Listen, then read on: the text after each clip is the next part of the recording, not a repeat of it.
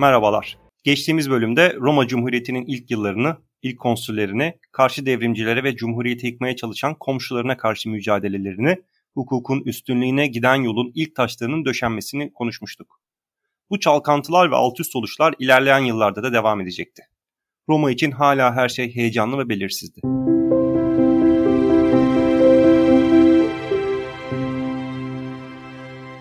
Krallığın devrilmiş olması ve yöneticilerin artık önceden belirlenmiş bir süre için seçimle göreve geliyor oluşu Roma Cumhuriyeti için ilk intibada demokratik bir cumhuriyet algısı oluşturmaktaydı. Cumhuriyetin ilk yılları gerek içeride eski rejim yanlarının komploları, gerek devrik ve sürgün kral Lucius Tarquinius Superbus'un komşu Etrusk şehirlerinden olan Veii ve Clusium şehirleri krallarını Roma'ya saldırıya ikna etmesi ve önce Veii ardından da Clusium kralı Lars Porsena'nın Roma'ya saldırılarıyla bu saldırılar sonrası Roma'nın zayıfladığını düşünen Latinlerin isyanıyla bir yandan da Cumhuriyete rağmen sorunlarının çözülmediğini gören nüfusun iş gücünün ve rütbesiz ya da düşük rütbeli askerlerin çoğunluğunu oluşturan pleblerin siyasi ve hukuki taleplerinin meydana getirdiği gerilimle geçmekteydi. Gördüğünüz üzere bu kadar uzun cümle Roma'nın bütün sorunlarıydı. Cumhuriyet gerçekten de patricilerin sorunlarını çözmüş ancak pleblerin sorunlarının kraliyet kaynaklı olanları dışında kalanlarını işin gerçeği patrici kaynaklı olanlarını çözememişti, daha doğrusu çözmemişti. Cumhuriyet fiilen patricilerin cumhuriyetiydi, plebler paylarını istiyordu.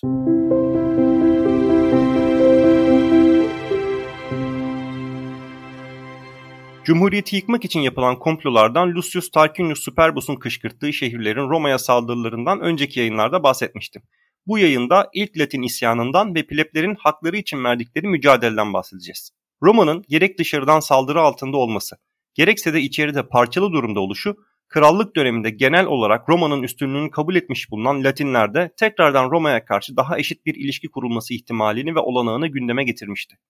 Latinler Roma'nın Veii ve Clusium savaşları ile zayıflamış olduğunu, pleb taleplerinin karşılanmaması nedeniyle de içeride parçalı durumda olduğunu görüyor ve bu durumu Roma'nın üstünlüğünü yok etmek için oldukça iyi bir fırsat olarak değerlendiriyorlardı. Tabi bu Cumhuriyet'in ve sonrasında imparatorluğun düşmanlarının defalarca içine düşeceği bir hatanın ilk örneklerindendi. Milattan önce 501 senesinde 30 Latin şehrinin Roma'ya karşı bir ittifak kurduğu bilgisi Roma'ya ulaşmıştı. Bir yandan da Sabinler ile sorunlar yaşamakta olan Roma'da önlem amacıyla Titus Lartius Flavius Roma'nın ilk diktatörü seçildi. Spurius Cassius Viscellinus ise ilk magister equitum yani diktatör yardımcısı oldu. Diktatör Roma'da kriz anlarında çabuk karar almak için 6 ay süreyle senato tarafından atanır ve yanına sadece diktatöre karşı sorumlu bir de magister equitum atanırdı. Diktatörün kararlarına karşı istisnai durumlar hariç olmak üzere itiraz edilemez, mahkemeye gidilemezdi. Neredeyse her zaman magister equitum diktatör tarafından seçilirdi. Magister Equitum'un kelime anlamı süvari komutanıdır ve gerçekten de başlıca görevi savaş alanında süvariyi komuta etmek olmakla birlikte diktatör ona istediği başka bir görevi de verebilirdi. Bu görev sivil ya da askeri alanda da olabilirdi. Bir sınırlama yoktu. Ordunun komutasının tamamını Magister Equitum'a devredebilirdi. Yahut diktatör kendisi ordunun komutasının tamamını alıp Magister Equitum'a Roma'da kalıp şehri yönetme görevi verebilirdi. Magister Equitum makamı Roma'dan sonra dahi bin yılı aşkın süre çeşitli batı krallıklarında varlığını sürdürdü. Roma'nın bir diktatör ataması Sabinleri telaşlandırdı ve Roma-Sabin gerilimi savaşa gerek kalmaksızın bir anlaşma ile çözüldü. Latinler ise henüz savaşa hazır değillerdi ve savaş biraz zaman geçtikten sonra M.Ö. 499'da kimi kaynaklara göre ise de M.Ö. 496'da başladı. Savaş üzerine Aulus Postumius Albus Regilensis diktatör, Titus Aebitius Elva ise Magister Equitum olarak atandı. Diktatör ve Magister Equitum Roma ordusu ile Latin bölgesine girdiler. Regulus Gölü civarındaki tayin edici tartışma Roma zaferiyle sonuçlandı. Roma ordusunu diktatör ve Magister Equitum kumanda ederken Latin ordusunun iki komutanından biri ısrarcı ve sürgün kral Lucius Tarquinius Superbus'tu. Latin ittifakının amaçlarından biri de Lucius Tarquinius Superbus'u tekrar tahta geçirmekti. Superbus'tan çok çeken Latinler çıkarları kesiştiğinde onunla ittifaktan geri durmamışlardı. Bu savaş bir Roma ordusunun bir diktatör tarafından yönetildiği ilk savaştı. Diktatör piyadeyi Magister Equitum ise süvariyi kontrol etmiş ve genel kuralın dışına çıkılmamıştı. Bir parantez açalım esasen süvariyi daha etkili ve dolayısıyla süvari komutanlığını daha prestijli görme eğilimindeyizdir. Fakat Roma ordusu bir piyade ordusuydu ve Romalılar hiçbir zaman iyi süvari olmadılar.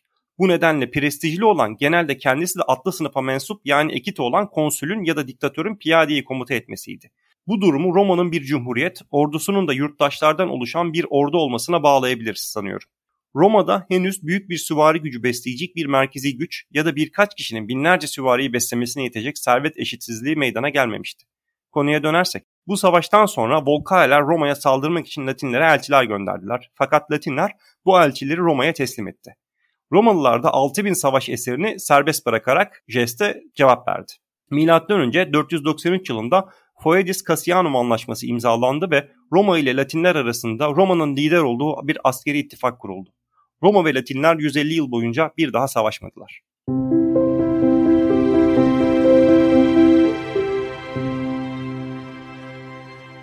Roma dışarıdaki sorunlarını içerideki sorunlarını derinleştirme pahasına çözüyordu ve Latinlerin talepleri devam ediyor, sesleri şiddetleniyordu.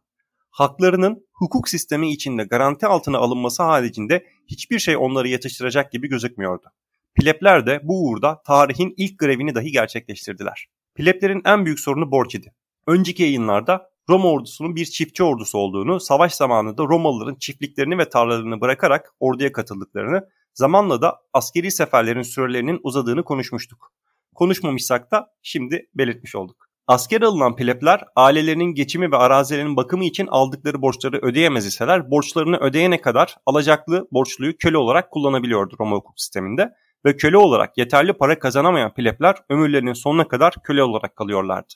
Plepler asker olarak Roma'ya savunduklarını, bunun için tarlalarını geride bıraktıklarını ve ailelerine bakmak için borç almak zorunda kaldıklarını ileri sürüyor. Genelde alacaklı durumda bulunan patriciler ise kendilerinin de orduya katıldığını, bunun savaşla ilgili olmadığını, borcu alanın borcu ödemekle yükümlü olduğunu ileri sürüyordu. Latin isyanını bastırmak amacıyla ordu toplanması için konsüller askeri alma listelerini açıkladıklarında listelerde ismi bulunan plebler orduya katılmadılar. Bu durum üzerine Senato derhal bir diktatör atadı. Diktatör pleblerin çok sevdiği Publius Valerius Publicola'nın kardeşi Manius Valerius Maximus idi. Manius Valerius pleblere orduya katılmaları konusunda onlara tehlike savuşturulduktan sonra taleplerinin karşılanacağı vaadi ile ikna etti. Plebler de muhtemelen hem çok sevdikleri Publicola'nın kardeşine güvenlerinden ve bir yandan da şehirlerini Roma'yı koruma isteğinden ötürü orduya katılmaya başladılar. Biraz önce belirttiğimiz üzere savaş kazanıldı ve ordu şehre döndü. Senato ise diktatör Manius Valerius'un plebleri olan vaadinin yerine getirmeyi reddetti. Plebleri olan sözünü tutamayan Manius Valerius da meydana gelecek olaylardan Senato'nun sorumlu olduğunu belirterek diktatörlük görevinden istifa etti. Vaatlerinin yerine gelmemesi üzerine plebler şehirden çıkarak yaklaşık 5 kilometre uzaklıktaki kutsal dağ Mons Saker'e gidip orada askeri bir kamp kurdular. Bu olay tarihte pleblerin ayrılışı olarak bilinir. Pleblerin ayrılması Roma'yı özellikle de Roma'da patricileri paniğe sürükledi. Şehir ordusuz kalmıştı ve hatta belki de ordu şehre girip zor kullanacaktı. Senato pleblere elçiler gönderdi. Elçiler pleblerin asıl taleplerini karşılayan bir teklif yapmadılar. Bunun yerine plebleri patrici tiranlığına karşı koruyacak bir makamın kurulmasını teklif ettiler. Senato elçisi pleblerle konuşurken cumhuriyeti bir vücuda benzetti. Eller, ayaklar ve ağız pleblerdi ve bunlar bütün yemeği aç gözlü bir biçimde tüketen mideye yani patricilere yemek göndermeyi keserlerse mide de bütün vücudun ihtiyaç duyduğu enerjiyi veremez hale gelir ve bütün vücut ölürdü. Elçi yaptıkları eylemler sayesinde belirli haklara kavuşacaklarını fakat gelecekte mideyi açlığa mahkum etmenin kendilerinin de çıkarını olmayacağını tehditvari şekilde ekledi. Taraflar arasında bir anlaşmaya varıldı. Böylece bu anlaşma ile Pleb tribünü makamı plebleri korumak amacıyla ihdas edilmiş oldu. Pleb tribünü bir savunma makamıydı ve patriciler tarafından hapsedilmiş plebleri serbest bırakma hakkına sahipti.